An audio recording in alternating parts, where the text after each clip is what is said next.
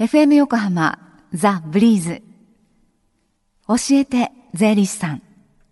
ポッドキャスティング。11時23分になろうとしています。火曜日のこの時間は私たちの生活から切っても切り離せない税金についてアドバイスをいただいてます。スタジオには東京地方税理士会の高梨義弘さんにお越しいただきました。高梨さんよろしくお願いします。よろしくお願いします。さあ今日のテーマは何でしょうか？今日のテーマはですねもう4月もあと少しということで、ええ、あの新しく新社会人になられた方がですねいよいよ楽しみなお給料のですね、うん、支給日が、はい、やってくるとい。うところで、はい、そのお給料明細の読み方をですね、うん、あのお話しさせていただこうと思います。はい新社会人の皆さんもちろんですけれども社会に出てもう何年か経ってるっていう方ももしかしたら改めてその給与明細その見返してみるっていうのもいいかもしれないですよね。基本的なその構成給与明細の構成何が書かれているのかそのあたりからいきましょうか。はい、はいとそれではですねあの給料明細の大きな3つのですねパートについてお話ししたいと思います。はいと一つが勤怠ですね、はい、勤怠パートではですねお給料の計算の元になる勤務の状況ですね。出勤日数であるとか勤務時間残業時間等がですね書かれています。はい。で2つ目のパートはですね支給というパートでしてこれはもらえるものですね、まあ、基本給がいくらであるとかですね、まあ、各種手当残業手当であるとか家族手当そういったものが書かれるパートになってきます。はいで最後がですね一つ嫌なパートなんですけど、控除というですね、はい、パートがありましてこれはですね差し引かれてしまうものですね。あの後ほどご説明しますが社会保険料であるとか税金ですね。こういったものがですね記載されるパートになってきます。はいでまあ、この3つの関係なんですが、ええ、あの勤怠の状況をもとにして、ね、支給額ですね。あの支給が計算されてですね、はい、そこから控除の部分が差し引かれてで手取り額いわゆる差し引き支給額というのがですね計算されると。これがですねお給料明細のですね大きなまあ仕組みとなっています。はい。ね、実際に、まあ、手元に入るというか通帳に入金されるのはその差し引き支給額なんですもんね。はい、そうなんですね。初めて見た時がっかりしたもんですよ。がっくり。あこんなに減ってるんだ振り込まれる時には、ね、そうですね。20万円もらえると思ってたものがそこからですねいろいろ差し引かれてしまってですね。ね。ああがっかりだなというのを痩せちゃうのねと思思いましたけどね。そうですねえー、さてさて最初はその3つのパートの中のちょっと支給の欄に目を向けたいなと思うんですけれども。はい、はい、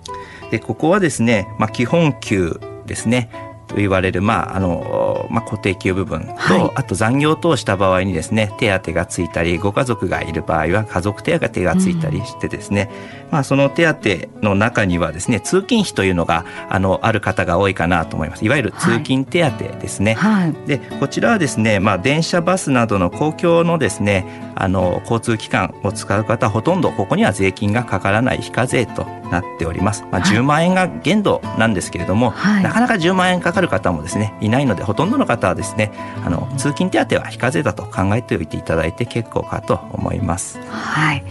そして大事な控除のパートですね。こちらどんな項目が並んできますか？そうですね。このまあ控除の金額のせいで減ってしまうんですけれども中にはですね健康保険料あと厚生年金保険料、はい、雇用保険料あと介護保険料といったですねいわゆる保険料関係社会保険料関係がですねあります、はい、あと税金は、まあ、税理士の、まあ、関わる部分なんですがこれが所得税、はい、住民税がですね記載されております。はい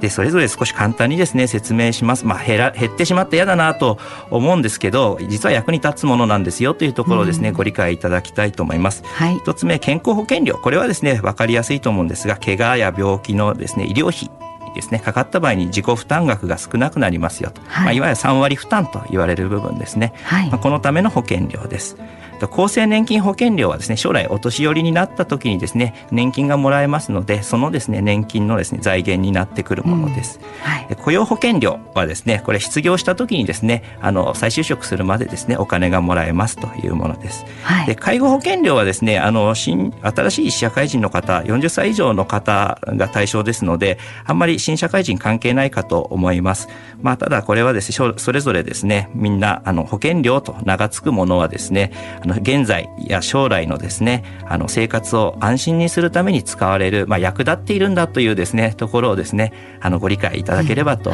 思います。うんはいそして税金2つなんですけど、まず所得税がですね、その月の所得に対してですね、まあ、おおよそざっくりのですね、あの税額がですね、差し引かれております。はい、で、この税額はですね、あの、全部支給額全体からではなくてですねそ支給額から社会保険料先ほどのですね保険料を差し引いた金額に対してだけかかってくるので安心をしていただきたいと思います。はい、でこちら先ほどざっくりの税額と申し上げましたけどこれをですね1年分ですねあのまあ差し引かれてしまうんですが12月にですねあのちゃんときっちりした金額にあの計算し直します。するとはい、はい、これがあのいわゆる年末調整という手続きになってきます。はいで最後ですね住民税というのがですね引かれてくるんですけどこれはですねあの前の年の所得に対してかかってくる税金ですのであの新社会人の方1年目はですね差し引かれておりませんので、はい、ご安心ください。はいじゃあの特に新社会人の皆さんが気をつけるべきポイントって何かありますか？そうですね。で4月ですね初めてのお給料でですね手取り額がですね計算されると思うんですけど実はですね健康保険とですねあと厚生年金保険料に関してはですねこれ5月から差し引かれますので、うん、4月の時点で差し引かれてないんですね。そうすると5月からもう少しですねあの手取りが減ってしまうというところ一つ気をつけてください、はい、でもう一つ最後先ほど申し上げた通りですね住民税に関しては1年目差し引かれずにですね翌年の6月から差し引かれますので、はい、もし1年目と2年目ですねお給料一緒ですと2年目の方があの手取りが少なくなってしまうということになりますので、あのまあ計画ですねお買い物の計画とですね気をつけた方がいいかなと思います。はい、わかりました。今日のようにこう身近な税のこと相談できるような機会というのは近々高梨さんありますか？はい。と税理士によるですね青葉区役所での税務相談をご紹介したいと思います、はい、と毎月第4木曜日ですので今月ですとですねあさっての24日になります、はい、時間は午後1時から4時までで予約制になっておりますのであの事前にですねお電話していただきたいと思います。はい。電話番号をお伝えします。零四五九七八二二二一。零四五九七八二二二一です。高梨さんどうもありがとうございました。ありがとうございました。この教えて税理士さんポッドキャスティングでも聞くことができます。ブリーズのホームページまたは iTunes ストアから無料ダウンロードできますのでぜひポッドキャスティングでも聞いてみてください。この時間は税金について学ぶ教えて税理士さんでした。Deep inside your ears still lingers on the fading sound of footsteps so clear to hear whenever I find you with empty beer bottles in your hand. I see someone four years old staring back at me. Once you told me you don't know who you are. There are pieces of you lost somewhere along the way. You've been searching hopelessly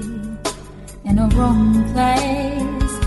Cause they have always been with you from the very start. So many years you haven't been yourself. For many years you've struggled with your own shadow. And now you slowly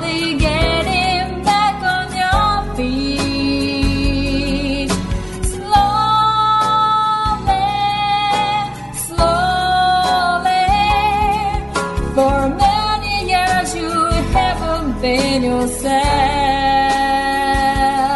So many years you've struggled with your own shadow, and now you're here with me, mirror beds of lost pieces together.